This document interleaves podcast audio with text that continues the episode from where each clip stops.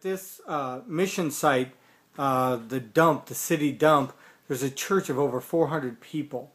There's no fighting, there's no division, there's no strife. They all love Jesus. And that day, uh, we had reports of many healings, the physical healings that people received. And there at the end, uh, we had brought enough food for 50 people. And we told the men that there would only be enough for to feed the women and the children. And I thought that people were going to be upset, but this this man who's like the, one of the leaders, he said that is fine, brother. If you'll just feed uh, the sick and the elderly, if there's anything left over.